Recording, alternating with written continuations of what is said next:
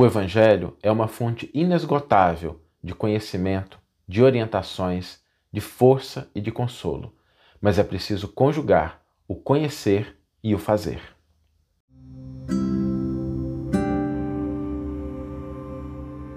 Você está ouvindo o podcast O Evangelho por Emmanuel, um podcast dedicado à interpretação e ao estudo da Boa Nova de Jesus através da contribuição do benfeitor Emmanuel. Hoje nós vamos refletir sobre a importância da gente conjugar o fazer ao saber, sobretudo no campo do Evangelho, no campo dos ensinos de Jesus, no campo da Boa Nova. A Boa Nova é a tradução, Boa Nova, Boa Notícia, a tradução do Evangelium do grego, e significa notícia feliz, notícia alegre. E o Evangelho de fato é isso. O Evangelho é uma fonte inesgotável de orientação, de direcionamento, de consolo, de fortalecimento. Mas para que isso seja efetivo na nossa vida, para que isso realmente faça a diferença, é preciso colocar em prática. Não basta saber, não basta conhecer. A gente precisa trazer isso para o nosso cotidiano, a gente precisa trazer isso para o nosso dia a dia, a gente precisa converter aquilo que Jesus nos ensina, aquilo que está presente no Evangelho, em ações concretas. Porque tem uma frase que o pessoal diz assim: conhecimento é poder. Mais ou menos, tá? Para não dizer que está errado, a gente precisa flexibilizar um pouquinho e entender. Conhecimento não é poder, conhecimento é potencial de ação. Quem muito sabe tem o potencial de agir, mas se não colocar em prática, ocorrem coisas muito negativas, porque aí às vezes o conhecimento começa a se tornar um fim em si mesmo, e aí a gente cai nos equívocos do intelectualismo, das discussões estéreis, da avaliação sem a concretização. É por essa razão que quem participa com a gente, quem vê as reflexões diárias, a gente sempre termina com uma coisa singela, uma coisa simples, mas para colocar isso em prática. Porque não basta, não é suficiente a gente conhecer, a gente se emocionar, a gente sentir a importância do Evangelho, sem a gente colocar isso em prática no nosso cotidiano. É por isso que a gente sempre conclui a reflexão com uma possibilidade, uma proposta para que a gente coloque isso em prática, Alguma coisa mais concreta. E é fundamental a gente fazer isso, para que a gente não perca essa grande oportunidade de vivenciar os ensinos do Cristo, de conjugar saber e fazer, conhecer e agir, aprender e praticar. Essa conjugação é que faz a diferença. Sem esses dois elementos, a gente não consegue efetivamente obter todos os benefícios que o Evangelho pode trazer para as nossas vidas. Porque a vida é um campo de ação, a vida é um campo de transformação, a vida é um campo de desenvolvimento. Ninguém, como diz a música do Lulu Santos, está aqui a passeio. Nós viemos com um propósito de, ao retornarmos para a pátria espiritual, retornarmos melhores do que aqui chegamos.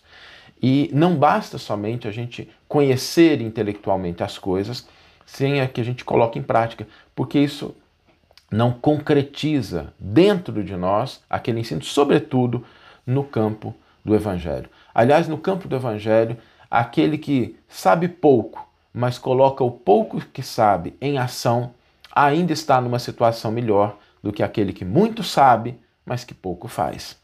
A verdade é que às vezes a pessoa que coloca um pouquinho em prática, a cada dia, em situações singelas, ele vai conseguir internalizar melhor os benefícios do Evangelho do que às vezes uma pessoa que é muito letrada, que é muito tem titulações, conhece muitas coisas, mas que não coloca isso em prática. E eu queria trazer aqui para a gente uma reflexão sobre colocar em prática, porque muitas vezes a gente acha que a gente tem que se preparar demais, tem que conhecer demais. E não é isso, gente. Colocar o Evangelho em prática, basta ter boa vontade, humildade, espírito de serviço, disposição de fazer alguma coisa com base naquilo que a gente aprende. Nenhuma ação, quando a gente colocar ela em prática, ela vai ser perfeita na primeira vez que a gente tentar fazer. Às vezes a gente vai tentar exercitar o perdão E o perdão sai assim meio torto, né? Ele sai assim, sai um perdão com um pouco de aspereza, misturado com um pouquinho de mágoa. Não tem problema, né? O importante é a gente começar. Porque não se aperfeiçoa aquilo que não se faz. Não é possível melhorar aquilo que não está feito, né? A gente não pode ficar indefinidamente no campo do projeto. O projeto é importante, nós não estamos aqui dizendo que o conhecer, o saber não sejam relevantes, eles são relevantes, mas nada sobrevive a gente colocar aquilo que a gente sabe em prática, porque na hora de colocar em prática a gente vai descobrir algumas variáveis que a gente não conhecia, a gente vai perceber que às vezes a gente achava que já dava conta, mas falta um pouquinho de musculatura, às vezes a gente vai perceber que aquilo que a gente achou que era o melhor, às vezes não é exatamente o adequado a uma determinada situação, mas a disposição de fazer ela vai trazendo alguns benefícios importantes. Em primeiro lugar, sempre que a gente faz, a gente fortalece a nossa disposição de concretizar. Outra coisa, sempre que a gente coloca em prática, a gente começa a perceber que é possível aperfeiçoar, que é possível melhorar. E, por último, sempre que a gente coloca algo em prática, a gente tem uma retroalimentação, um feedback daquilo que a gente sabe, e aí, de frente da realidade, né, colocado em contato com a realidade, a gente pode melhorar aquilo que a gente sabe, porque nada substitui a experiência de colocar os ensinos do Cristo em ação. Por isso, conjugar saber e fazer, conhecer, agir, aprender e praticar. Sem isso, a gente não conseguirá trazer para a nossa vida todos os benefícios inestimáveis que o Evangelho nos traz. É por isso que Jesus não fazia distinção entre templo e oficina. Ele pregava nas ruas, nas praças, no templo, nas praias de Cafarnaum, na casa de Pedro, porque é importante fazer, é importante concretizar, tendo essa humildade de que coloquemos em prática alguma coisa, comecemos, demos o primeiro passo. Como diz um ditado, a mais longa caminhada começa sempre com o primeiro passo, né? Não importa o tamanho que ela seja, mas ela vai começar com o primeiro passo. E o segundo e o terceiro, é assim que a gente consegue concretizar aquilo que a gente espera, sobretudo no campo do Evangelho, que é colocar em prática, né? Se a gente ler com cuidado, aprender com cuidado e estiver exercitando o que o Evangelho nos traz, a felicidade é uma consequência dessa disposição de conhecer, de aprender e de agir.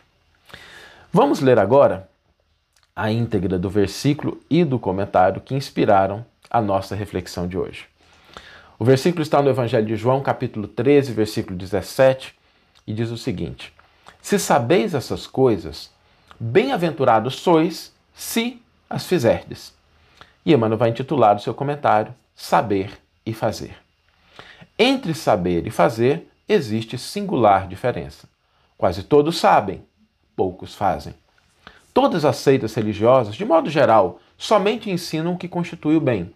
Todas possuem serventuários, crentes e propagandistas, mas os apóstolos de cada uma escasseiam cada vez mais. Há sempre vozes habilitadas a indicar os caminhos. É a palavra dos que sabem. Raras criaturas penetram valorosamente a vereda, muita vez em silêncio, abandonadas e incompreendidas. É o esforço supremo dos que fazem. Jesus compreendeu a indecisão dos filhos da terra e, transmitindo-lhes a palavra da verdade e da vida, fez a exemplificação máxima por meio de sacrifícios culminantes. A existência de uma teoria elevada envolve a necessidade de experiência e trabalho. Se a ação edificante fosse desnecessária, a mais humilde tese do bem deixaria de existir por inútil. João assinalou a lição do mestre com sabedoria. Demonstra o versículo que somente os que concretizam os ensinamentos do Senhor podem ser bem-aventurados. Aí reside, no campo do serviço cristão, a diferença entre a cultura e a prática, entre saber e fazer. Que você tenha uma excelente manhã, uma excelente tarde ou uma excelente noite e que possamos nos encontrar no próximo episódio. Um grande abraço e até lá!